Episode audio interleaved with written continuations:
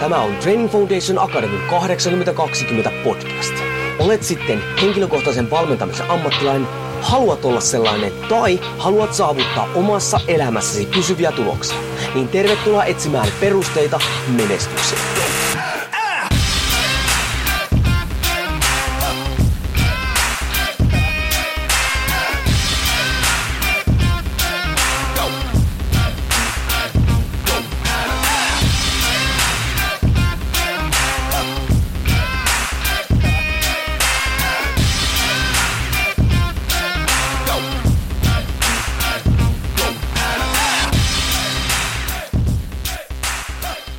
Kuin aloitetaan tämän kerran episodin, pahoittelen, että ensimmäisen 10 minuutin aikana minulla oli pieni tekninen ongelma, joka aiheutti sen, että haastateltavan äänessä on pieni kaiku. Mutta jaksa kuunnella se ensimmäinen 10 minuuttia, koska sen jälkeen taas mennään totutun laadukkaasti. Jouni Korhonen Training Foundation Akademista moroja ja tervetuloa jälleen TFA 8020 podcastin pariin. Ja kuten aina, kun mä yleensä, siis kuten tiedätte, tänään tulee taas haastatteluja, niin kuin aina näissä haastatteluissa. Meikäläinen kutsuu vaan tänne semmosia ihmisiä, joita A, mä haluan kuulla ja B, joita mä kunnioitan. Ja nyt on semmonen kaveri, mitä on seurannut todella, todella pitkään eri kanavissa ja muista vastaavissa, ja, ja voidaan jopa sanoa, että pientä tämmöistä fanitusta on tällä hetkellä ilmassa, joten älkää ihmetelkö, jos pikkasen täällä meikäläinen kikattelee ja hihittelee ylimääräistä. Ja ilman sen kummempia, niin toivotan podcastiin tervetulleeksi Antti Nurmen. Kiitoksia paljon. Mukava, että päästä mukaan tähän tota, no, niin sun podcastiin. Ja aivan mahtavaa, että sijoitat aikaa tähän näin, koska tämä on semmoinen keskustelu, mitä meikäläinen on halunnut pitkään aikaa jo käydä. Plus sitten, kun mä silloin aikoinaan kysyin kuulijoilta, että, että, että ketä, ketä tuota, niin, niin haluaa täällä kuulla, niin sä olit se, joka nousi kyllä siinä ihan top kolmosessa ää, esille. Mahtavaa. En halua kuulla, ketä oli ykkönen ja kakkonen. enkä lähtenyt sitä edes puhumaan. Ja enkä sano, että sä olit kolmonen, sä oot voinut olla ykkönen. All siis. right, all right. Hei, tota, liikunta-alalla eletään pienessä kuplassa ja näin päin pois. Eli tunnetaan kaikki, mutta mullakin on paljon sellaisia kuulijoita, jotka ei, ei, ei ihan samassa kuplassa elele, niin heitäpäs nyt semmoinen pähkinänkuoressa, äijä on pitkän linjan vääntäjä, niin pähkinänkuoressa, että kuka on Nurmen Antti? Nurme Antti on reenannut 25 vuotta kamppailua, ei. Siitä kaikki on lähtenyt niin kuin liikkeelle. Vuonna 2000 mä oon saanut kahvakuulat käteeni, 224 kilo kuula. Siitä lähtien kahvakuulan kanssa heilu, heiluttu todella paljon. Ja tota, kamppailulajit ja toiminnan harjoittelu on mennyt käsi kädessä. Mä oon kamppailulaissa nopeasti, niin on joskus kilpailuvapauttelussa 2000-luvun alkupuolella aloittanut potkunyrkkeilystä ja siitä sitten tullut lukkopaini, painiminen, tullut mukaan ja nämä itsepuolustuskuviot.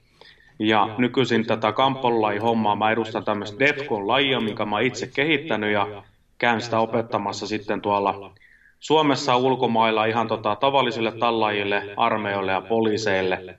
Ja aina kamppailijathan on reenannut tosi paljon kehonpanoharjoittelua ja tämmöistä toiminnallista harjoittelua ennen puhutaan vaikka 2000-luvun alkupuolella, niin ei puhuttu mistä toiminnasta harjoittelussa, se on vaan tämmöinen hieno nykyään trendi nimi. Silloin mentiin vaan reenaamaan. Lyötiin lipattiin, lipattiin autojen renkaita, traktorien renkaita, kahvakuulat heilus siellä, vedettiin leukoja, tehtiin erilaisia kehonpanon haastavia juttui, haastettiin toinen toisia siellä salilla, oli sitä tiimihenkeä, ryhmähenkeä silloin jo, ei puhuttu tosiaankin mistä, mistä tämmöisestä niin kuin hienosta trendinimistä. Sitten huomattiin, että jengi dikkaa niistä asioista. 2004 olisi ollut, niin mun mielestä mä olin ensimmäinen suomalainen, ketä rupesi vetää kahvakuulla ryhmälikunta tunteen meidän kamppailusalilla. Ekoistreenissä oli kaksi ihmistä, sitten oli neljä henkeä, sitten oli 15 henkeä, kuukauden päästä oli 40 henkeä treenaamassa. Sitten tajuttiin, että ei perhana, että näillähän jutuilla olisi kysyntää, niin ruvettiin vetämään kahvakuulla ohjaakoulutuksia. Se oli ensimmäinen meidän ohjaakoulutuslinja. Perustettiin Spartan Gear niminen brändi. Brändi toi yhteensä meidän toiminnasharjoitteluvälineitä, meidän koulutuskonseptin ja nyt nykyään ei enää myydä näitä välineitä, vaan koulutetaan pelkästään, eli edustan Spartan Akademia. Meillä on siellä kehonpanoharjoittelua, kahvakuulailu, toiminnallinen harjoittelu, meillä on personal trainer koulutus, meillä on tämmöinen speed and power koulutus, mikä on tarkoitettu enemmän niin kuin urheilijoille.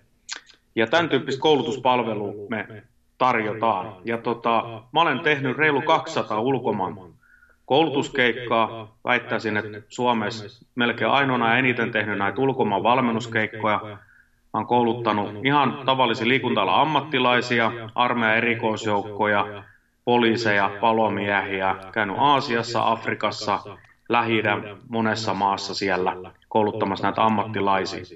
Ja ollaan myös, mikä on hieno juttu ja tosi isämaallinen asia, niin me ollaan mukana tässä puolustusvoimien liikuntahankkeessa, tai mä olen siinä mukana, eli me kehitetään sitä uutta liikuntakonseptia tuonne varusmiehille, mikä jalkautuu nyt 2020 tuonne puolustusvoimiin varusmiehille ja kantahenkilökunnalle. Eli tässä tänne lyhyt tausta, mitä mä oon. Ai sä oot mukana siinä puolustusvoimien jutussa? Kyllä. Oho, tuo on kyllä iso juttu. Ja vastuualueen siinä on meikäläisellä niin tämmöinen tilapäisvälineinen käyttö, eli miten voidaan käyttää vaikka selkäreppua, telamiina, ammuslaatikkoa, kehonpanoharjoittelussa, sitten on kahvakulaharjoittelu, urheiluvammojen ennaltaehkäisy ja liikkuvuusharjoitteet ja tämän tyyppiset niin kuin perus, perus niin kuin harjoitusideat siellä. Joo, toi on kyllä todella, todella kova juttu. Ja ton lisäksi, mitä sä tuossa nyt sanoit, niin äh, sullahan myös, mä muistan, milloin sä ekan kirjan julkaisit? Siitäkin on jo aikaa. Taisi olla se kahvakuulla-kirja.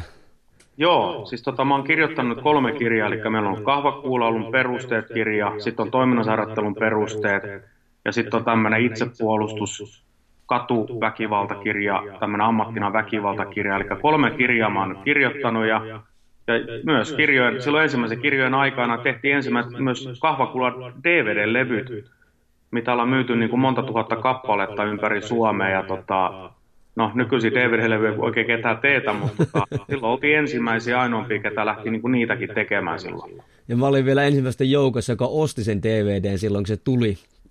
Tuli silloin mukana. Muistan, kun se, en muista mitä kautta mä sen huomasin, että hitto, tuohon pitää ottaa, koska mä just mietin tästä, kuinka kauan meikäläinenkin on niin kuin sua seurannut, ja, ja en todellakaan niin kuin muista tai seurannut, tiennyt, koska kamppailupiirissähän pakosti mä sun nimen varmaan joskus kuullut 2000-luvun alussa. Muistan sen, kun sä kävit pyörähtämässä vapaaottelu piireissä jossain vaiheessa, kävit ottaa matsejakin muutaman kappaleen. Joo, oli 2000-2001, niin silloin tuli otettu muutama, muutama matsi. Joo, muistan myös, kun itse silloin Jyväskylässä aloittelin vapaattelupuolta Fight Clubilla, niin, niin silloin sun nimi ensimmäisiä kertoja sypätäkin esille. On sul kyllä ihan helkkaristi kyllä tuota taustaa. Ja se mikä on hauska, niin ja hei se mikä muuten unohdin tässä sanoa, niin sustahan on tehty myös TV-ohjelma, eikö vaan? Ja pyörii Joo, muuten jo tälläkin hetkellä, ainakin nyt kun äänitetään tätä. Joo, tota noin, niin nyt on jakso kahdeksan pihalla ja kymmenen jaksoa tulee, se näkyy Alfa TV-kanavalla, Sisu Diaries, ja tota, varmasti rupeaa pyörimään myös uusintana siellä. Tämä projekti on saanut alkunsa jo kolmisen vuotta sitten, me lähdettiin tekemään nettipohjalla tätä Sisudaris-seikkailua, ja sitten Alfa TV otti yhteyttä, että haluaa esittää näitä meidän vanhoja jaksoja sekä kuvauttaa uusia jaksoja. Se pyörii nyt siellä ja siellä seurata tätä meikäläisen niin kuin elämää ulkomailla, kun tehdään reissuja ja käydään opettamassa eri tahoja. Niin sieltä saa vähän esimakua, että millaista meikäläisen niin kuin duuni on. Kyllä, se on niin kuin tosi tosi mielenkiintoista niin kuin nähdä se, koska eihän niin kuin mitenkään pysty edes kuvittelemaan, minkälaista sä tonne, vaikka meet, olikohan se Gaanaa vetämään noille, noille, noille poliisille, kun ne oli, ja mitä kaikkea siinä, että aika muista meininkiä. Että niin, kyllähän tuosta aina välillä on kuullut, että ei jumalata jätkä mene vaan tuonne lämpimiin maihin makaa sinne rannalle ja uimaltalle, mutta jos sä nyt yhden valokuva laitat uimalta viikon aikana ja sulla on se tunti aikaa maata siellä, niin se totuus on ihan jotain muuta. Yleensä tämmöinen 7-8 päivän reissu on karkeasti sellainen, että sä matkustat 20-25 tuntia yhteen suuntaan. Kun tullaan kotiin, niin se on 50 tuntia. Eli siinä on, siinä on niin kuin seitsemästä päivästä aika paljon. Sitten sen jälkeen sä koulutat ehkä seitsemän tuntia, kahdeksan tuntia per päivässä, siihen päälle kaikki tapaamista, muut, mitkä venyy ilta myöhään, niin noin reissu vedetään aina semmoista 5-6 tuntia yöllä niin kuin unta. Et ne on henkisesti ja fyysisesti niin kuin todella, todella raskaita tota reissuja. Välillä käy niin, että on yksi vapaa päivä, lepopäivä, mutta kyllä ne on tosi uuvuttavia reissuja. Yleensä tuommoisen viikon reissun jälkeen niin kaksi-kolme päivää menee ihan täysin siihen, että sä vaan pelkästään palaudut. Että ei siinä pahemmin niin kuin treenailla sen reissun jälkeen heti. No ihan varmasti. Hei, mutta kun sanoit tuossa salista, niin oliko teidän en, en, ensimmäinen sali, tämä legendaarinen toi, toi, toi Saippua tehtaan sali, missä mä oon käynyt myös teidän koulutuksia? Meidän ensimmäinen sali oli, sitä ennen se oli kamppailusali, tämmöinen kuin Madman Sports Center. Ei kun niin olikin muuta, joo. Oli ensimmäinen tota, kunnon perinteinen kamppailu dojo. Pelkkä tatami, helvetisti kahvakuuli, irtopainoa, leuvavetoräkkejä, kehää totta kai. Sieltä lähti liikkeelle Suvano Janin kanssa, edesmenneen Janin kanssa. Jani menehtyi tuossa viime kesänä, eikö sitä edes kesänä moottoripyörän onnettomuudessa, mutta sellainen pistettiin pysty Janin kanssa 2004 ja siellä vähän niin kuin harjoiteltiin sit niin kuin näitä asioita. Se oli semmoinen niin kuin oppimistie. Kyllä. Hei, sulla on niin kuin, no kuten varmaan kuulijat nyt kuuli tässä, niin sulla on ihan järkyttävästi niin kuin lautasella sekä niin kuin, ä, kotimaassa että ulkomailla. Niin nyt niin kuin mua kiinnostaa lähinnä se, että kuinka sä niin kuin johdat ittees, että niin kuin hommat hoituu. Siis koska niin kuin tos, ja sen lisäksi ei riitä pelkästään, että teet koulutushommia, vaan sulla niin kuin on, on yritys ja käyt vetämässä niin kuin, ö, reenejä ja on, on koulutukset ja on netit ja kaikki tämmöiset vastaavat. Niin, niin kuin, miten sä, miten sä pidät ton niin kuin paletin kasassa? Niin se on sen hallitsematon kaos. Niinhän se varmaan onkin. Tota noin, niin, ei, kyllä mä aika hyvin pystyn hallitsemaan niitä tiettyjä juttuja, ja mä olen semmoinen työna, työnarkomaani valitettavasti, ja tota, koko ajan pitää puuhastella jotain, jos mulla on jotain projektia, niin mä tylsistyn. Onneksi mulla on tuossa hyviä frendejä, ketkä niin auttaa ja väliin nyppäsee hihasta, että hei, nyt Antti rauhoitu vielä, mieti vielä kertaalle, kannattaako näin tehdä. Et kyllähän toi vaatii tosi hyvän tukiverkoston ympärille, että pystyy tekemään näitä kaikkia asioita. Ja itsellä on ollut niin kuin nuoruudesta lähtien niin kuin parikymppisenä mä tein jo päätöksen, että, että mun tavoite on olla Suomen kautta maailman parhaimpia valmentajia. Ja tota, se on ollut meikäläisen tavoite ja haave ja, ja yritetään mennä eteenpäin, että, että ollaan hyviä siinä kouluttamisessa. Ja tällä hetkellä ollaankin ihan suhteellisen hyvin, mutta mä en ole vieläkään tyytyväinen. Niin, no eihän ikinä pysty olemaan tyytyväinen siinä mielessä, koska kyllähän se on selvä juttu, että jos on tyytyväinen, niin sitten se kehitys loppuu niin kuin seinään. Se on ihan sata varma juttu. Kyllä. No hei, miten sitten, kun sä puhutkin tuossa vähän tuosta palautumisesta, varsinkin reissusta ja tulee näin päin pois. Ja mitä mä oon nyt somessa sua seurannut, mikä sun toi some, se oli se henkilökohtainen tili, mikä se oli? Se on Antti alaviiva Spartan alaviiva Nurmi Instagram-tili. No niin, niin siellä kun on tota, niin kattelu, niin ainakin palautumissa ainakin luonto näyttää olevan sulle aika tärkeä juttu. Mitä muita juttuja semmoisia, millä sä et niin kuin, palaudut tästä kaikesta myllytyksestä? Kyllä se luonto on, niin kuin, se on numero ykkönen. Se on, mä oon Landelta kotoisin, niin tota, se on aina ollut se numero yksi. Et mua huvittaa just nyt, kun on tämä koronatilanne, niin kaikki muutkin on löytänyt sen luonnon sieltä, mikä on tosi hieno juttu, mutta se luonto on ollut se numero ykkönen, ja sitten on nykyisin se niin kuin oma poika, että pojan kanssa pääsee touhumaan ja seikkailemaan kaikkea juttuja. Pojan kanssa liikutaan tosi paljon luonnossa ja opiskellaan siellä kaikki juttuja, katsotaan eläinten jalanjälkiä ja opiskellaan lintuja ja tehdään kaikkea siistejä juttuja, tehdä peikolle ansoja ja ammuta nerfpyssyillä, niin tota, kyllähän ne, niin kuin ne tärkeimmät jutut on. Ja sitten kun mulla on se onni, että mä teen kahta asiaa, mä opetan kamppailujuttuja ja mä opitan tota toiminnasharjoittelujuttuja, niin mä saan treenaamisesta ihan älyttömät kiksit, että mulla ei ole sellaista pakkopullaa se treeni opettaminen, kun monelle liikuntalla ammattilaisia käy hyvin nopeasti niin, että jos ne opettaa vaan sitä pelkkää liikuntaa, niin sitten liikunnasta tulee semmoinen myrkky.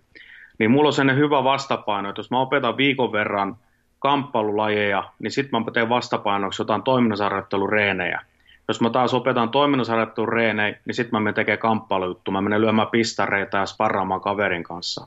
Niin se treenaaminen on ollut itselle kanssa ne pieni palauttava aukko, että pääsee purkamaan sitä omaa, omaa niin kuin mieltä. Ja sitten on viime vuosina opiskelu aika paljon tätä stressinhallintaa, mielenhallintaa, niin se on ollut semmoinen uusi aihealue kanssa, mitä on tykännyt niin opiskella ja tehdä näitä erilaisia hengitysharjoituksia ja, ja tämän tyyppisiä juttuja. Et kiitos tästä kuuluu niin Kusta Peri Harrille, mikä on mentoritoinut meikäläistä näissä asioissa, auttanut tosi pitkälle näissä jutuissa. Niin eikös tota niin, niin sulla on toi podcastikin, niin eikös Harrin kanssa te veditte ton episodinkin jossain vaiheessa? Joo, eli siellä on tämmöinen kun Soturintie podcast löytyy tuolta Suplalta, niin tota, siellä on Kustaperi Harri, Harri tota, no, niin on yhdessä jaksossa ja itse asiassa Sisu Dairis Alfa TV Dokkarissakin, niin Harri oli siellä vieraana, niin Harrin kanssa ollaan, ollaan aika, aika hyviä kavereita nykypäivänä, vaihdetaan aika paljon ajatuksia ja näin poispäin. Ja kun mä oon itse ruvennut enemmän opiskelemaan tätä mielenhallintaa, niin on huomannut, että on kehittynyt valmentajana ihan älyttömästi. Että jos sitä asiaa ei hallitse, nyt varsinkin jos puhutaan, että koulutaan ammattilaisia, palomiehiä, sotilaita, poliiseja, niin siellä, pitää, siellä täytyy olla jotain syvällisempää informaatiota, kun mennään valmentamaan tämän tyyppisiä henkilöitä. Siellä ei riitä pelkkä reeni. Kyllä. Mä oon aivan samaa mieltä kyllä tossa. Ja tuo mitä tuohon palautumiseen itse kolme lapsen isänä, niin lapset, vaikka totta kai kaikki, kaikki vanhemmat tietää, että se ei aina ole helppo olla vanhempi, mutta kyllä itsellekin nyt kun ajattelee tässä, kun etätöitä tekee ja näin, niin tonne kun lähtee lasten kanssa vaikka kuuntelemaan jäitten paukkumista ja tutkii siellä jäitä tai hakkaa vettä tai muuta vastaavaa tämmöistä, niin kyllä se on niin ihan käsittämätön niin kuin vastapaino niin kuin kaikelle muulle, ainakin itselleni. Kyllä. Ja tuo vielä tuo hyvä toi toisenlainen reeni, sen on huomannut, kun tässä itsekin pitkään kouluttanut liikunta ammattilaisia, on se, että monihan polttaa, kun tekee sitä yhtä asiaa niin kuin työkseen, niin sitten polttaa sen sieltä henkilökohtaisesta elämästä, tylsyy niin kuin tavallaan siihen, siihen, siihen reenaamiseen. Sitten yleisesti ottaen tylsyy kyllä nopeasti alaltakin pois sitten. Niin, niin se vaan menee. Että jos rupeaa oikeasti miettimään, että paljon sullakin on frendejä, jotka on ollut liikunta yhtä kauan kuin sinä, tai jopa kauemmin, niitä on aika vähän niitä tyyppejä. Et yleensä tämmöinen liikuntala ammattilainen niin sanotusti, kun se valmistuu, niin se on se pari-kolme vuotta. Se on ihan sama juttu, kun menee ainakin vartiointialalta ainakin muulle, niin se on se ensimmäinen steppi omassa elämässä, haetaan vähän sitä suuntaa. Sitten huomataan, ei perhana, tämä onkin aika raskasta duunia, niin sitten hypätään seuraava vaiheeseen, mennään ainakin toiseen ammattiin. Kyllä, ja niin kuin No suoraan sanottuna nykyään liikunta-alallahan tätähän se on, kun innostutaan omasta reenaamisesta, että onpas tämä kivaa ja tätähän ehkä voisi tehdä työkseen, niin tuota sitten tullaankin kokeilemaan, niin se on aika yleistä itse asiassa, että se on se melkein se kaksi vuotta, niin se 80 prosenttia on melkein tippunut jo tyyliin, tyyliin tuota, tuota, tuota alalta pois. Kyllä. Ja yleensäkin niin kuin treenaaminen, että se on osalle semmoista tosi trendikästä juttu, sitten paukutaan tuolla somessa, että nyt mä oon tehnyt näin kovan reeni ja näin kovan reeni. Mä en oikeasti arvosta niitä ihmisiä, että jos jollain näkyy sixpack tai näin. Mä arvostan niitä ihmisiä, ketkä on ollut 10, 20 vuotta, 30 vuotta tällä alalla ja edelleen treenaa ja valmentaa. Et niitä on oikeasti, niitä tekijöitä on todella vähässä tuolla, koska tämä treenaaminen on, niin se on oikeasti aika, se on aika kova homma ja tuo valmentaminen, siinä joutuu kehokoetukselle, siellä tulee loukkaantumisia ja muita, niin ei, ei niin kuin, sanotaan, että tämmöinen ammattimainen treenari, ketä treenaa valmentaa, niin se treenaa ympäri vuoden, vuodesta toiseen. Ei siellä ole mitään kuukauden taukoja tai kolmen kuukauden taukoja, mitä niin kuin suurimman osalla ihmisillä on. Et mä en muista niin kuin 25 vuoden aikana, koska mulla olisi ollut joku viikon pidempi tauko. Et yleensä jos tuommoinen viikon tauko on, niin se on jostain pakollisesta syystä, että on oikeasti uupunut tai joku paha loukkaantuminen tai sä oot todella pahasti sairas. Mutta se on aina yleensä ollut jonkun niin kuin pakon takia, että ei ole reenattu. Et sitä reenamista ollaan tehty sydämestä ja nautinnon kautta, koska siitä ollaan saatu niin kuin kiksit. Niin ja sitten vielä tämmöiset oikein pitkän linjan myllyttäjät, ne harvoin sitä ihan hirveästi tulla somessa tuo esille. Ja sitten tämmöiset nykyaikana tuodaan sitten, jotka haluaa, jotka ehkä tekee jotain muuta itse asiassa jopa työkseen kuin liikunta-alaa, niin sitten tuo sen somen kautta tämmöistä kiiloteltua kuvaa itsestään ja päättäväisyydestään ja no pain, no gain meiningistä tälleen. Ja ei ne sitä hirveän kauan jaksa tehdä. Sitten kun ne tippuu pois, niin ei ne sitä epäonnistumista sillä somessa mitenkään tuo sitten niin kuin esille.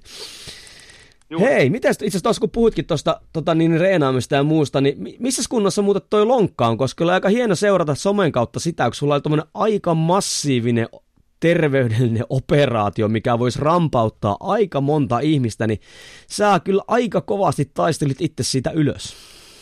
Joo, siis tota no, niin, mulla on ollut niin kuin kolme aika iso operaatio tässä kolme vuoden aikana. että mulla leikattiin niska, sinne lyötiin pari rautalevyä, lyhy, lyhykäisyydessä, niin olisiko ollut kahdeksan vuotta sitten, niin mun repes niska painissa. Niin se operoitiin, sitten mun operoitiin reilu vuosi sitten niin äh, vähän suolistoa. Mä sain jostain Afrikasta jonkun loisen sinne. Ai on vaan tämmöinen nopea paikallispuudutusoperaatio, mutta mä olin puoli vuotta tosi heikossa hapessa, että mun suolisto ei niin pelittänyt yhtään ja se oli tosi kivuliasta aikaa, että se vei mehut kyllä tosi pitkäksi aikaa pois. No, lonkasta mä sain tuomion kans kahdeksan vuotta sitten, että et lääkäri totesi, että sulla on kilometrit täynnä. Ja tota, mä olin vaan, että aha, no mitä mä tehnyt väärin. Mä olin silloin äh, 33 vai 34. Ja lääkäri totesi, tota noin, niin, että sulla on kilometrit täynnä, että sä oot treenannut liian kauan, liian kovaa, sä oot vanha. Mä sitä, aha, että mites, en mä nyt vanhaa. Mä koitan nyt ymmärtää, että ammattijääkiekkoilankin niin se ura rupeaa olemaan niin kuin ohi. Ja tota, mä sain silloin muutaman vuoden peliaikaa ennen kuin pitää leikata ja mä periaatteessa kolminkertaisesti sen ajan.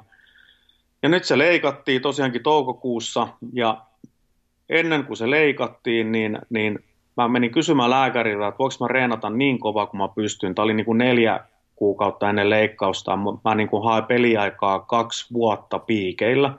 Eli mulla lyötiin erilaisia tota, noin, niin piikkejä tuonne lonkkaan, että saatiin sitä kipua pois, koska siellä oli liikuntarajoitus. Ja sitten kun siellä on liikkuvuusrajoitus, niin tota, se hajo, hajotti sitä nivelpintaa sinne. Eli mulla oli tullut reisi, reisiluun tota noin, niin tuohon pallonivelen kaulaan niin lisäluuta. Ja se lisäluu tulee siitä, kun tehdään hyppyjä, loikkia, potkuja, niin se on ruvennut suojaamaan sitä kaulaosaa, se murru siitä.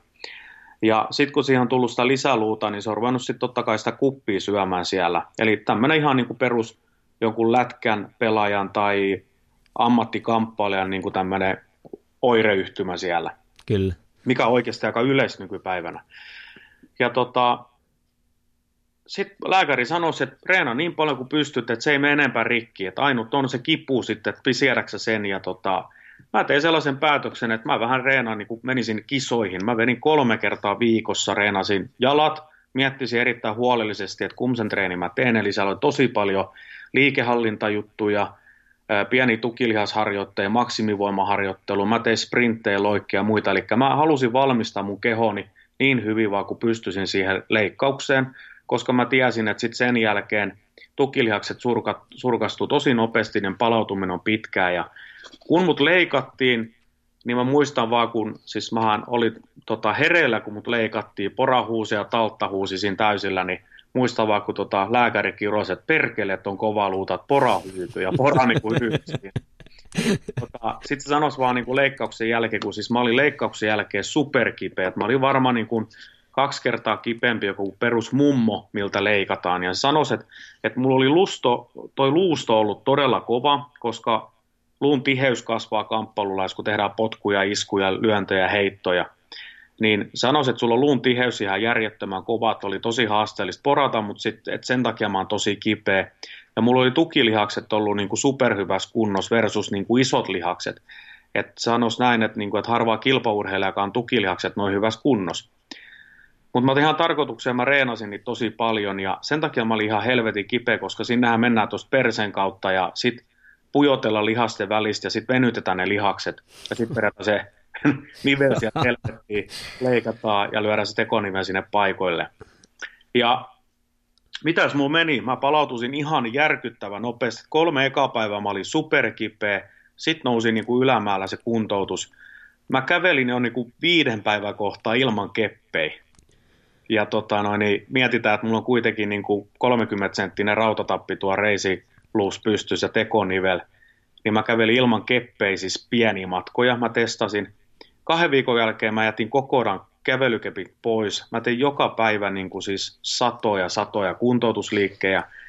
että jos joku jättää niin kuin toi lonkan tekonivelleikkauksessa esimerkiksi kuntoutuksen kesken, niin mä ymmärrän sen ihan täysin, että se oli oikeasti ihan helvetin kova puuha. Jopa mulle se kuntouttaminen. Että tota, aamu alkoi sillä, että kävelylenkki, mä kävelin kuuden päivän kohtaa jo kaksi kilsaa.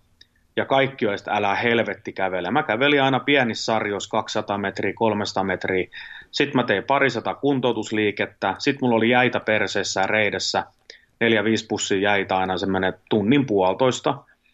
Ja sitten sen jälkeen se rumpa alkoi kohta uudelleen. Ja sitten tätä rumpaa tehtiin niin kuin neljä kertaa, viisi kertaa päivässä.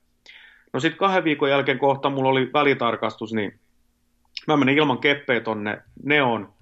Seppäsen Matti, ketä leikkasi mut, niin Matti oli silleen, että mitä helvettiä, että mitä sä voit kävellä ilman keppejä. Ja sitten sit se oli vielä silleen, että sun kävely on puhdas, eli keppehän pitäisi käyttää sen takia aika kauan, että sun kävely pysyy niin kuin hyvänä. Kyllä. Ja moni sitten väsyy siinä, niin sitten ne rupeaa niinku kävelemään väärin ja sitten sen jälkeen se jää sinne lihasmuistiin. Niin kyllä mäkin niinku iltasi joutuisin ottamaan niinku kävelykepit yhden kepin avuksi, kun mä rupesin niinku uupumaan. No sitten siellä, siellä tota noin, niin se kyseli, että no miten mä voin, mä hyvin, mä verin syväkyykkyä, se oli silleen, että älä jumalauta me syväkyykkyä, sitten mä hyppäsin ilmaan siitä ja tein tämmöisen liikehallintalaskeutumisen, sitten se oli vaan silleen, että ei vittu, hän on ikinä nähnyt tuommoista kuntoutumista, eli jotain oli tehty niin kuin oikein. No sitten tämän jälkeen kuntoutusliikkeet, niin kuin tuli, niistä tuli paljon haastavampia, vaikeita, niin sitten täytyisi, kun mä tein näitä kuntoutusliikkeitä, niin on niin paljon raskaampia, että toistomäärät tippus todella paljon alaspäin, ja sitten piti tehdä niin, että ihan kaksi päivää kun treenas, ja sitten täytyisi rupea tekemään ihan niin kuin lepopäiviä. Ja tota, se vahvistui todella nopeasti, ja sitten tuo lääkärikin rupesi pistämään mulle niin mailia, että voiko laittaa videoja, mitä sä teet, sitten me tehtiin, mä tein ihan tämmöisiä harjoitteita, mitä mä niin kuin 2000-luvun alkupuolella pistetty YouTubeen, tämmöisiä erilaisia hiipimistekniikoja ja muita, ja jengi nauroi, että ne on ihan idiootti juttuja. Sitten mä laitoin noita liikkeeseen niin se on, ne on ihan, ihan loistavia liikkeitä. Ja nyt mulla itse asiassa tuli niin kuin kaksi päivää sitten tänne Nivelposti-lehti, niin sieltä tuli pyyntö, että voiko mä kirjoittaa lehtiartikkeleihin ja tekonivelleikkauksia. Mitä, kuinka tärkeää on toi kuntoutus ja peruskunto niin kuin tekonivelleikkauksessa. Mä lupasin sinne niin kuin kirjoittaa. Ja nyt tällä hetkellä tuo tekonivel on superhyvässä kunnossa, että vielä en pysty juoksemaan. Aikaa on mennyt vasta niin vähän, että, että lääkärikin totesi, että voi olla, että puoli vuotta vielä menee, että pystyy juoksemaan. Siis mä pystyisin juoksemaan, mutta sitten lenkin jälkeen tulee semmoista särkyä.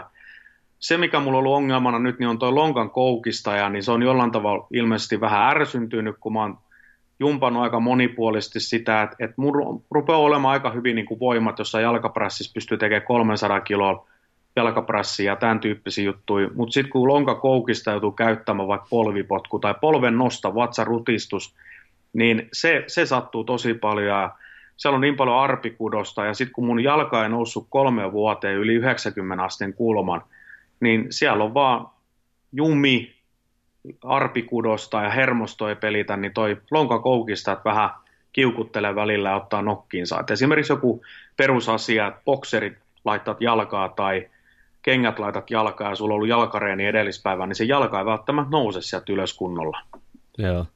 Ja jos joku muuten epäilee niin kuin tässä sitten Antin puheita tai tässä on paskapuhetta tai hehkutusta, niin sähän tämä itse asiassa aika hyvin toi tuolla, sä pystyt somesta tekemään semmoisen pikkusen tiedätkö, koosteen niistä videoista. Mä muistan, kun sä käpyttelit siinä alussa näitä lyhyitä matkoja.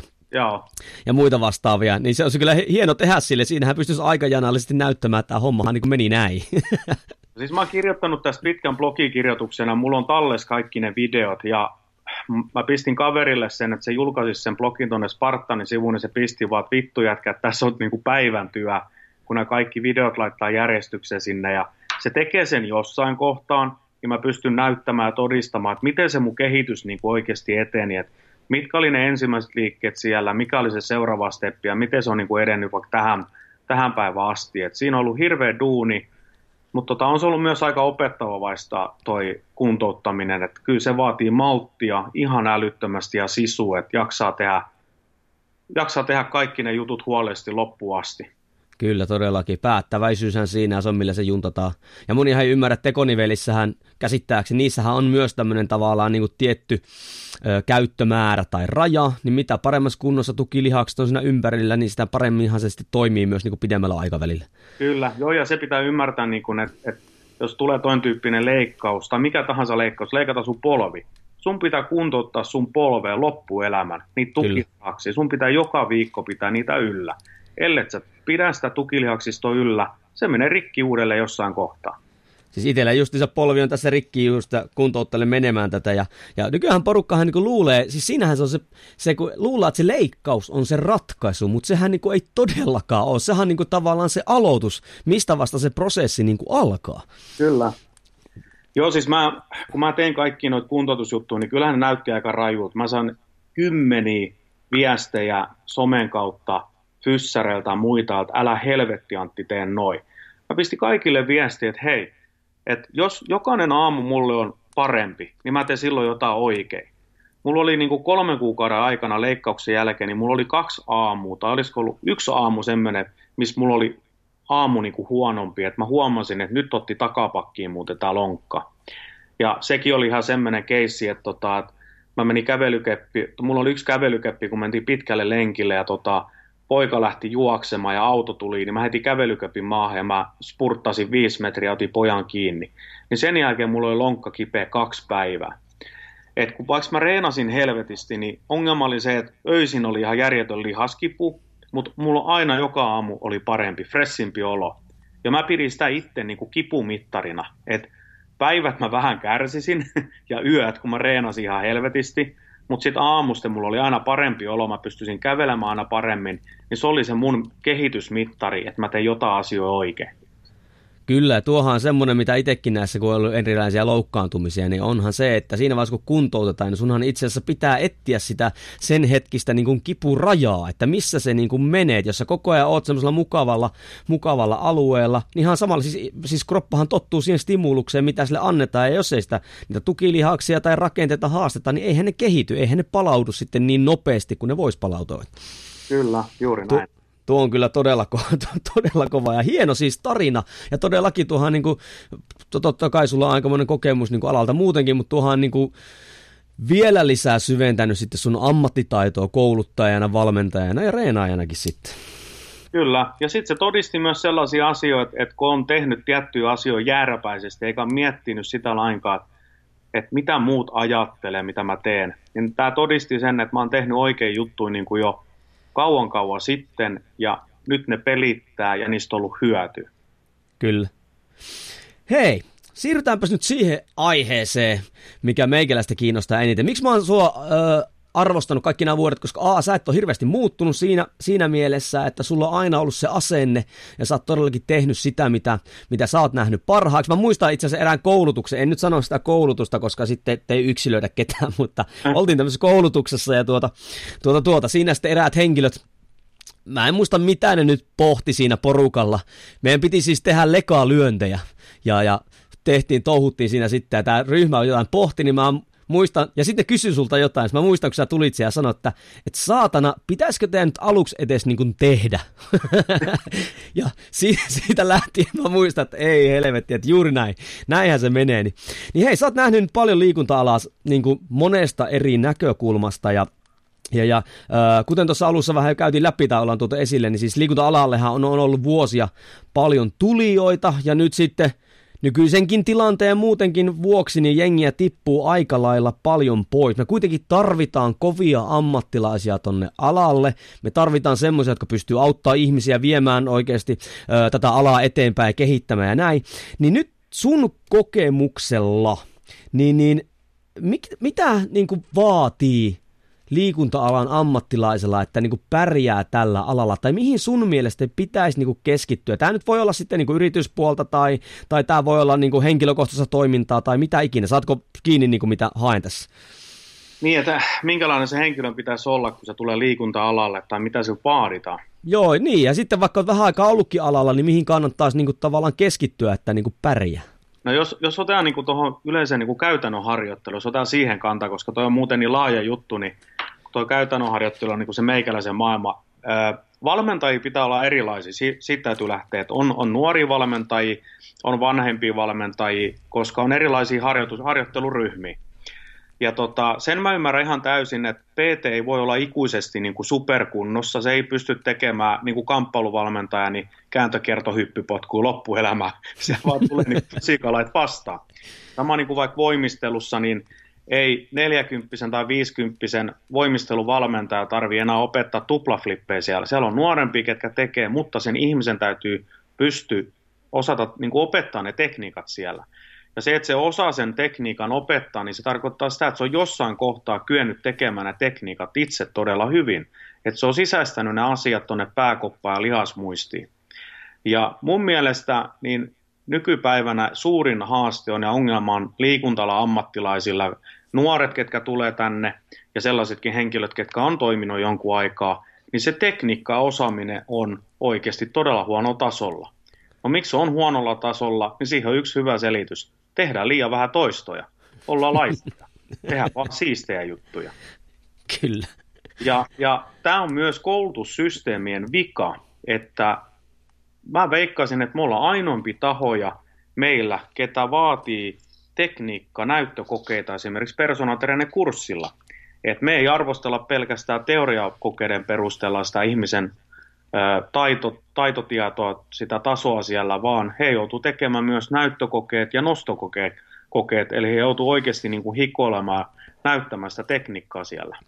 No ei meikäläinen ei niinku liputa kenenkään koulutuksien puolesta tai muuta vastaavaa, koska haluaa olla tämmöinen neutraali toimija näin, mutta kerroppas nyt, siis sulla on, teillä on siis Spartanilla on oma PT-koulutus näin, niin, niin kerroppa tästä nyt, mitä siellä sitten, niinku, okei siellä opetetaan tietyt jutut, mutta mitä siellä sitten niinku vaaditaan, mitkä te näette sitten tärkeiksi tavallaan näille, jotka teidän kautta niinku valmistuu, että pitää niinku osata, mitä te niinku painotatte siellä? Eli meidän kurssi painottuu tietenkin teoriahan käytän, teorian harjoittelu tosi paljon ja käytännön harjoittelu. Ja kurssi ei voi olla sellainen, tämä on mun mielipide, ja meidän kurssi on myös rakentunutkin tämän mun mielipideen mukaan, mutta tota noin, niin eihän PT, PT voi saada paperita käsiin, jos tota noin, niin kurssi on 90 pinnaa teoriaa tai 80 pinnaa teoriaa ja 10-20 pinnaa käytäntöä. Eihän se ihminen opi millään tavalla tekemään, tekemään niitä tekniikoita, vaikka takakyykky esimerkiksi. Niin Meillä painottuu todella, melkein puolet kurssista tällä hetkellä painottuu käytännön harjoittelu, eli opetetaan toinen toisille niitä tekniikoita. Me opetetaan niille aika laaja skaala perusasioista, mitä niiden pitäisi osata siellä. Meidän loppukokeessa arvioidaan, siellä on käytännön harjoittelu, totta kai valmentamiseen liittyviä juttuja, ravintoon liittyviä juttuja, anatomia, ohjelmointia ja näin poispäin perusteoriakoe, mikä on niin kuin melkein kaikilla kouluissa. Mutta sen lisäksi meillä on myös lihaskuntotesti, millä me testataan sen PTn nykyinen lihaskuntotaso siellä. Että hän saa itse tietää ja voi tiedostaa sen, että miss, missä nyt niin kuin mennään. Eli se on enemmän niin kuin semmoinen herättely, että, että jos se suoritaan todella huonosti, niin sitten sen pitäisi herätä, että hei hemmetti, että mun pitäisi oikeasti tehdä jotain, ehkä reenata enemmän. Sitten meillä on siellä näyttökoe, Eli näyttökoe tarkoittaa sitä, että PT-oppilas opettaa toinen toisillana tiettyjä tekniikoita, eli ohjaaja antaa sieltä käskyn, että nyt opetaan takakyykky, ja sen jälkeen on tietty aika siellä, ja ne opettaa takakyykyn toinen toisille, ja ohjaajat sitten arvioi sen siellä. Sitten on myös no, nostokoe, ja nostokoe tarkoittaa sitä, että meillä on tiettyjä päätekniikoita meidän kurssilla. Esimerkiksi kahvakuulasta on kahden käden heilatus siellä niin siellä joudutaan tekemään nostotekniikkaa tietyn ajan, tietyn kuulilla, ja se, se nostoko on aika uuvuttava, eli siellä nostetaan levytangolla, siellä tehdään kehonpainojuttuja, kaavakuulan kanssa asioita, ja tota, se on vähän niin kuin tämmöinen myös fyysinen testi, että katsotaan, että miten se tekniikka menee siellä. Ja sen läpäisee erittäin helposti, jos tekniikka on hallussa koska kurssin aikana kuitenkin niin paljon aikaa treenata sitä tekniikkaa, että siellä kyllä erottuu sitten ne ihmiset, ketkä on laiskoja. Kyllä. Ja ootko törmännyt tähän, kun öö, todennäköisesti ne ei mitään yperpainoja, mitä teilläkään siellä on, niin, niin itse on törmännyt nykyään tähän, niin kuin, että jengi näyttää siltä, että on hyvässä kunnossa, mutta loppujen lopuksi tiedätkö, semmoinen ihan perusvoimatasot tai liikkuvuustasot tai tämmöiset on ihan todella huonolla tasolla. Ja tavallaan sitten jopa suututaan, jos tiedätkö tuuaan esille, että sä oot muuten oikeasti aika huonossa kunnossa. Mä oon käyttänyt tämmöistä termiäkin jossain vaiheessa, joka totta kai suututtaa porukkaa, että hyvännäköinen, mutta hyödytön. Niin, niin, niin, o, o, o, niin, niin oot, ootko törmännyt niin tämmöiseen sitten, että niin tehdään tämmöinen perusjuttu, mikä vähän vaatisi vaan päättäväisyyttä ja pikkasen tavoitetta, niin sitten tavallaan se koetaankin ihan niin liian isona kynnyksenä. Joo, siis Siis tähän nyt on ihan suurimpi ongelmi tällä hetkellä nykyään, että kun ihmiset olettaa, että jos sulla on sixpack, niin sä oot helvetin kovassa kunnossa. Juuri näin. Sixpackille ei tehdä yhtään mitään. Sieltä voi tulla pyöreämahainen kaveri ja, ja vetää kaksi kertaa kovemmat tulokset tai kovemman ajan siellä. Mutta se on se henkinen puoli, että et ollaan heti, että en mä, en mä, ta, en mä lähde tämmöiseen. Eli heti kun tulee tämmöisen joudutaan menemään epämusmukavuusalueen ulkopuolelle, niin heti niin kuin se henkinen taso siellä luovuttaa että jos pikkasen olisi se mentaalipuoli siellä vahvempi ja sitä sparrattaisi, niin kaikista meistä tulisi parempia valmentajia. Kyllä todennäköisesti, ja sitten kun, jos puhutaan liikunta yrittäjyydestä ja muutenkin liikunta alasta ja näin, niin kyllä niin kuin, alahan on semmoinen, että täällä tulee hyviä ja huonoja aikoja. Ja mä uskon vahvasti siihen, että fyysinen harjoittelu, totta kai kamppailu, kun itsekin on niitä harrastanut kauan, niin, niin on semmoinen, millä me pystytään – harjoittelemaan tätä päättäväisyyttä, mikä sitten siirtyy myös muihin elämän osa-alueisiin. Kyllä, siis hyvä PT, niin sehän vetää sellaiset treenit, treenit että, tota, että ne pitää olla innostavia. Ja siinä pitää olla semmoista niin kuin mentaalipuolella, eli me puhutaan aina siitä, että henkinen vahvuus. Niin jokaisessa treenissä pitäisi olla tämmöisiä elementtejä myös mukana, että miten me vahvistetaan sitä asiakasta tai itseämme henkisesti paremmin.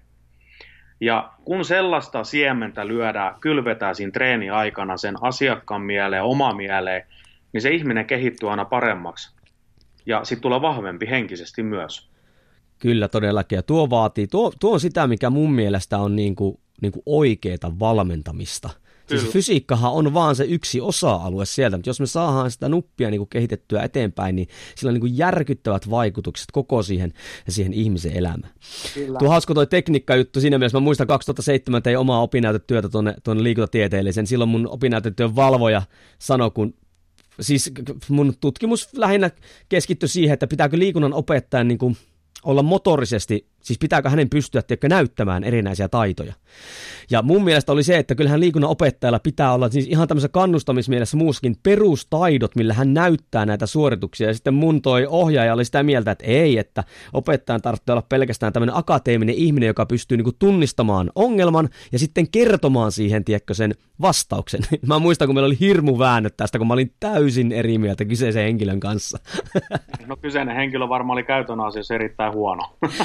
No en lähde yksilöimään henkilöä nyt, mutta hei, pakko kysyä nyt, kun äijä uskaltaa sanoa niin kuin asenteet tälleen. Puhuttiin tuosta tekniikasta ja itselle kun perusteet on niin kuin se mä niin kuin elän perusteista ja näin päin pois. Niin mitä mieltä saat tästä nyt, kun okei, korona jyllää päälle ja näin päin pois. Ja, ja nyt kaikkihan on nyt etä kautta verkkovalmentajia, mitä siis ei vähän aikaa sitten ei ollut. Kyllä. Niin, niin tota, pystytkö sanomaan mielipidettä, että siis tämä on menossa aika, aika hauskaan suuntaan, ainakin mun mielestä, niin kuin tämä systeemi nyt. No joo, siis, tota, siis, siis aika mikä nyt on, niin siis tähän kaikille kovaa. Ellei itse kärsi, niin joku läheinen kärsii tästä ajasta ihan helvetisti. Ja tota, tämä tämä aika tulee olemaan niin kuin todella pitkä ja tämä iskee pahasti niin kuin joka alalle. No se, mitä on just tapahtunut, niin kuin tämä korona nyt kun iskenyt, niin puhuttu tässä aikaisemmin, että et noin kymmenen päivää sitten olisi noin 50 ammattimaista tämmöistä etävalmentajaa tai firma, mikä myy verkkovalmennuksia. No nyt niitä on tuhat. Kaikki PT, ketkä tekee siellä kuntosalella, niin on siirtynyt etä, mikä on erittäin hyvä, koska nyt puhutaan tota, myös tästä stressin hallintasta ja resilienssikyvystä, eli kyetään muokkaamaan itsensä siihen poikkeustilanteeseen. Eli ollaan ymmärretty, että mun pitää muuttua, ja mun pitää, täytyy nyt vetää etänä näitä juttuja, mikä on ihan helvetin hieno juttu. Eli ne, ketkä tekee tätä, niin varmasti pysyy kärryllä ainakin jonkin aikaa. No, mutta nyt sitten, kun kaikki pamauttaa noita treenivideoita, siellä on näitä liikuntala-ammattilaisia, sitten siellä on näitä somevaikuttajia, kaiken näköisiä body fitness-porukkaa ja muuta, niin nyt valitettavasti, kun se rupeaa katsomaan näitä ihmisten, niin siellä on punnerushaasteita niin on se helvetin surkea näköistä, kun 20 prosenttia ehkä osaa punnertaa ja loput 80 pinnaa edes osaa punnertaa. Ja nyt puhutaan ihan perus kehonpainon harjoittelusta. Punnerus, lankku, askelkyykky, niin miten voi olla, että liikuntala ammattilainen tai urheilija ei kykene tekemään tämmöisiä perusjuttuja siellä. Ja tämä tulee kyllä tiputtamaan aika monta liikuntala ammattilaista nyt täältä markkinoilta pois, että jos se liikuntala ammattilainen ei kykene vetämään edes mitään hyvin kehopainotekniikoita siellä, se näyttäisi edes jollain tasolla hyvältä, niin kyllä valitettavasti asiakkaat huomaa sen ja ne tippuu pois sieltä. Et kannattaa niin kun tehdä niitä asioita, missä on hyvä, mutta jos me nyt mietitään kuitenkin joku punnerus tai lankkuasento, niin kyllähän on se sitten urheilulaji mikä tahansa, perkele tikaheitto, pilis tai mikä tahansa – niin kyllä ihmisen pitäisi saada suhteellisen hyvä laadukas punnerus siellä, tai liikuntala ammattilaisen. Ja jos se ei kykene tekemään tämän tyyppisiä juttuja, niin kyllä pulassa on oikeasti. Niin ja nyt niin kuin sitten vielä puhutaan niin kuin aivan perusteiden perus. No otetaan vaikka se punnerus. Niin... Lasten juttuja, oikeasti. Näin, niin kuin lasten pitäisi pystyä tekemään näitä, näitä asioita. Todellakin, ja sitten näähän on semmoisia, jotka tavallaan on vasta ponnistuslautoja, ne nyt on niin kuin edistyneimpiin liikkeisiin. Ja nyt edistynytkin ehkä tämmöisessä heittomerkeissä, puhun nyt vaikka, ja vaikka penkkipunneruksesta tai mistä ikinä tämmöistä näin. Kyllä. Että kyllähän niin kuin, on aivan, siellä on semmoisia perusteellisia juttuja, mitkä sun pitää sekä tiedostaa että osata omassa kropassa toteuttaa ennen kuin sä voit mennä eteenpäin. Mä oon niin kuin nähnyt tämän niin kuin, niin, kuin niin kauan, mutta jotenkin tämä niin kuin paljastaa nyt, tuo esille semmoiset ihmiset, joilla niin kuin, Tuota, tästähän varmasti jotkut suuttuukin, mutta tuo ihan selvästi esille sen, että perusteissa on niin todella paljon niin korjattavaa. Toivottavasti tämä toimii herätyksenä myös joillekin. Niin, ja kenen tämä vastuu on? Tämä vastuu on myös aika paljon koulutusorganisaatioista, mitkä vetää vaan etänä tai sellaisia kursseja, missä on vaan teoreettisia kokeita. Et, et tota, jos nyt mietitään vaikka tota, no niin, tiettyjä PT-kouluja tai organisaatioja Suomessa, niin eihän siellä ole mitään näyttökokeja, ei mitään näyttökokeja.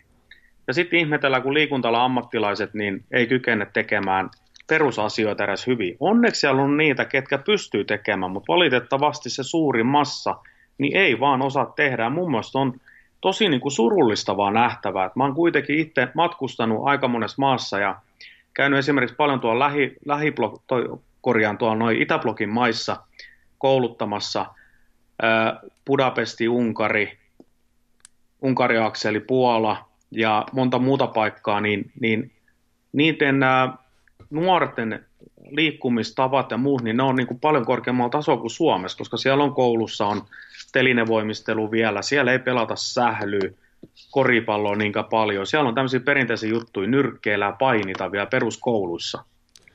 Kyllä. Eihän nykyään niin kukaan uskalla enää peruskoulussa vetää. Itse mullahan se liikunnanopettaja tausta ja siellä toin, toin telinevoimistelua ja tehtiin nyrkkeilyä ja tämmöistä, mutta eihän siellä kukaan uskalla tuommoisia tehdä, kun pelätään, että nyt sattuu tai muuta vastaavaa tämmöistä. Ja itse asiassa nehän oli semmoisia, siis olen kaiken liikunnan puolesta, mutta kyllä mä muistan, kun mä vein vaikka jotain kamppailujuttuja, niin sekä tytöt että pojat, totta kai poikkeuksiahan oli, mutta kun ne tuotiin oikein esille, jengihän tykkäsi tosi paljon tehdä niitä, ja siellähän me rakennetaan niin ne perusteet, ja nythän me nähdään sitten näissä nuorissa ja vanhoissakin liikunta-alan ammattilaisissa, että minkälainen se on ollut se liikuntapohja siellä. Kyllä. Ja nyt, en mä, ja nyt tässä, jos joku täällä kuuntelee ja niin vetää herneen nenää, niin älkää nyt suoraan niin suuttuko siitä, vaan nythän siis, jos, jos niin paljastuu, että perusteissa on puutteita, niin se on hyvä homma, koska sä tiedät sitten, missä niin mennä eteenpäin ja viedä sitä ammattitaitoa eteenpäin. Niin ja ne heikkoudet täytyy tun, tota, tunnistaa itsessään ja fiksu ihminen on sen verran älykäs, että se pistää ne puutteet kuntoon, eli se reenaa. Mutta tota, niin, jos on ylimielinen ja, ja näin poispäin, niin se ei kehitä itseään, mutta se tulee sitten tippumaan pois kärryltä. Kyllä, hyvän näköinen, mutta hyödytön. Niin, juuri näin. tuo on varmaan semmoinen termi. Siis mä, ton, mä, mä en muista kuka ton on sanonut, ei Suomessa, mutta ulkomailla, mutta tuohan semmoinen termi varmaan, joka joskus tulee kummittelemaan mua sitten, mutta musta se on hauska. Joo, te, te, te paitoja tosta.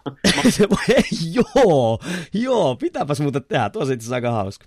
Hei, tota aika rullaa tässä ja tässä ollaan käsitelty, voitaisiin puhua sun kanssa vaikka kuinka paljon näitä näin, mutta mä oon tota, nykyään kun niinku, okei, okay, some vaikuttaa hirveän paljon ja varsinkin sitten halutaan tuua tuo esille erilaisia juttuja, että kuinka hyvin pärjää ja näin päin pois. Niin mä oon tässä kysynyt tässä sitten mun haastateltavilta, että tota, että mitä menestyminen on sulle niin kuin henkilökohtaisena. Eli sä oot nyt, sä oot kirjoittanut kirjoja ja sulla on ollut saleja ja sulla on ää, koulutusorganisaatio ja reissaat niin maan perkeleesti ja on podcastia, on vaikka tämmöistä, että niin kuin ul- ulospäin näyttää siltä, että, että sä olet menestynyt, mutta mitä niin kuin menestyminen on niin kuin sulle? Milloin Antti Nurmi voi sanoa, että nyt menee niin kuin kovaa? No ei ainakaan tällä hetkellä. Vittu, juu, Kirosana. Just taisi soittaa pankkiin, että saaks maksaa pelkkiä korkeakorkoja ja muita. Että et täytyyhän muistaa se, että, niin kun, et ei tästä miljonääriksi tulla tällä duunilla ja tällä kentällä. Että tota noin, niin myös senkin takia mä oon halunnut lähteä tuonne ulkomaille, että et pystyisi niin menestymään vähän isommin. Että tota, kyllä tämä on niin ei täällä tehdä niin kuin miljoonia, kyllä se on niin kuin fakta homma. Kyllä. Mutta se, että milloin mä oon niin kuin menestynyt, niin, niin toi on aika vaikea kysymys. Mä oon nyt 41 ja, ja en mä haluaisi niin kuin jäädä eläkepäiville eikä mahdollistakaan, mutta vaikka sitä raha, raha tulisi niin kuin ovista ikkunoista, niin tota, en mä niin kuin lopettaa sitä tekemistä. Että kyllä mä tulisin aina tekemään näitä juttuja niin kauan vaan kuin pystyisin ja, ja tota noin, niin, mutta toi on aika vaikea kysymys. En mä pysty oikein vastaamaan tuohon. Mä olen, no. mä olen tietyllä tavalla niin kuin, mä tiedän oma arvoni ja oman, oman osaamisen tietyllä tasolla, ja tota, mutta mä oon tietyissä asioissa myös aika nöyrä ihminen, niin tota, mä en osaa vastata tuohon. Niin, eikä se välttämättä tarvitse niin kuin tietääkään, koska mun mielestä se myös muuttuu, muuttuu, kun elämä vie eteenpäin, kun tulee perhettä ja sullakin on poika ja näin päin pois. sanotaan niin, että, että mulla on tärkeä se menestymisen sijaan se, että, että siinä vaiheessa kun mä lopetan, niin ehkä oma nimi jäisi tonne jonnekin kirjoihin, että tämä tyyppi teki näitä juttuja, tämä on päässyt viemään tätä asiaa eteenpäin, niin se on, se on mun mielestä niin kuin paljon arvokkaampi asia. Kyllä, todellakin. Ja oma poika voi sanoa, että toi on muuten mun faija, mikä teki noita juttuja, niin se on, se on mulla niin kuin ehkä se hienompi juttu. Kyllä, todellakin. Siis itse kahden pojan isänä, niin, niin voin todellakin, todellakin niin allekirjoittaa ton.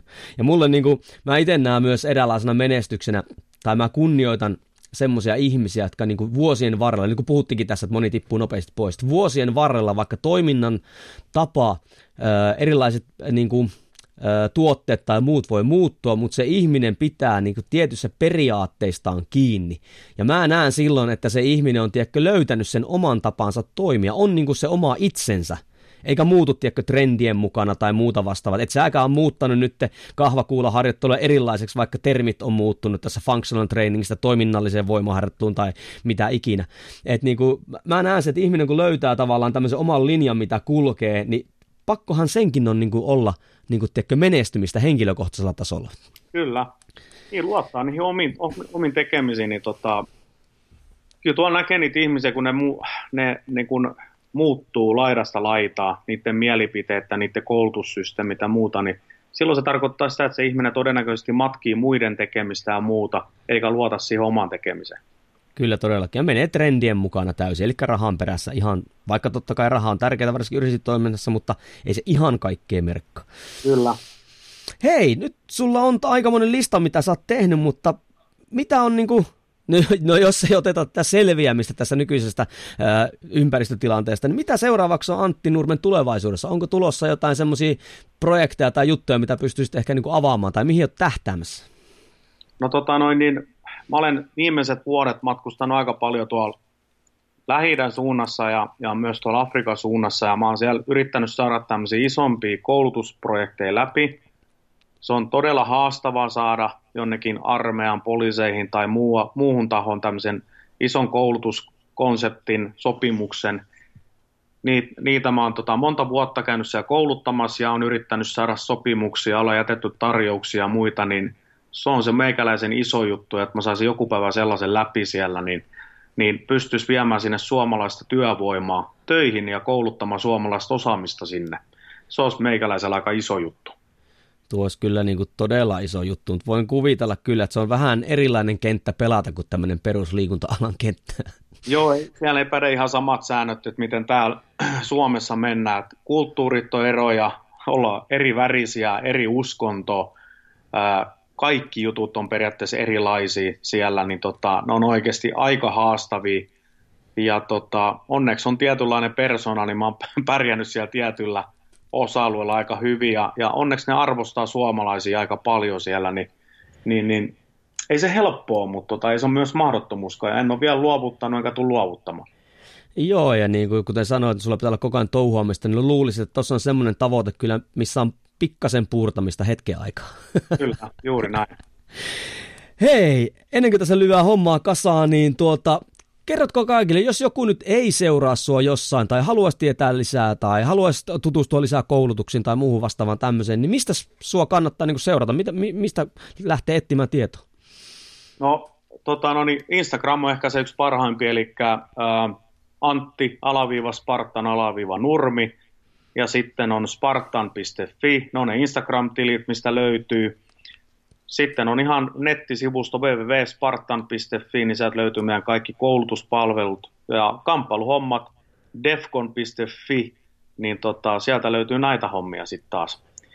Ja tota noin, niin, niin, kannattaa ottaa seurantaa noin sometilit ainakin, niin sieltä tulee hyviä treenivinkkejä koko ajan. Et, äh, me ollaan ladattu kymmenen vuotta, ellei kauemmin jopa, niin ilmaisia treenivideoita sinne, tekniikkavideoita ja treenejä – ja nyt näin koronan allakin, niin mä sain vihasi viestejä, että miksi me jätään ilmatteeksi materiaalia. No me ollaan tehty sitä aina, koska sillä me myös markkinoidaan meidän kursseja ja me näytetään, mitä juttuja me tehdään. Kyllä. Ja nyt on kyllä just hauskaa, että niin senkin huomaa, että ne, jotka tekee tätä enemmänkin koulutustarkoituksessa ja muussa ja näin, niin julkaisee paljonkin materiaalia ilmaiseksi, niin se ärsyttää selvästi niin kuin porukkaa. Kyllä. Koska mä oon itekin saanut mulla verkkokurssit ilmaisena tuolla ja mun omassa yhteisössä näin, niin sieltä on niin kuin tullut semmoista, että mä vähän niin kuin vedän muilta niin kuin mattoa jalkojalta, mä en pysty käsittämään tuota niin kuin ajatusmaailmaa niin kuin en mitenkään. niin.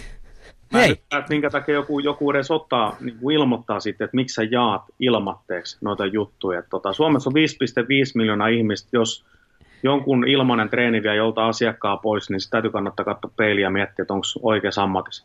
Kyllä todellakin, tai sitten jos edelleen sitä mieltä, niin ainakaan lähde nyt huutelee muille siitä hommasta. Niin, juuri näin. Koska piirit ovat pienet. Juuri näin.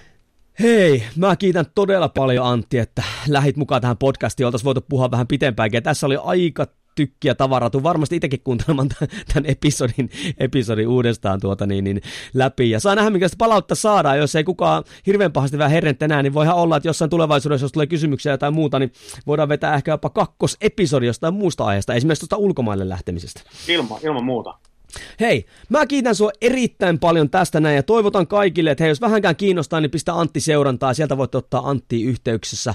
Mä Kunnioitan taas sitä, että sijoitit aikaa kuuntelemalla meidän näitä jorinoita. Jos tykkäsit näitä, niin ei muuta kuin pistä mulle palautetta, Antille palautetta, tai missä ikinä kuunteletkin tätä näin, niin ota sitten screenshotti, jaa se vaikka Instassa ja täkää siihen Antti, niin Antti tietää, että ö, oot ollut kuulolla.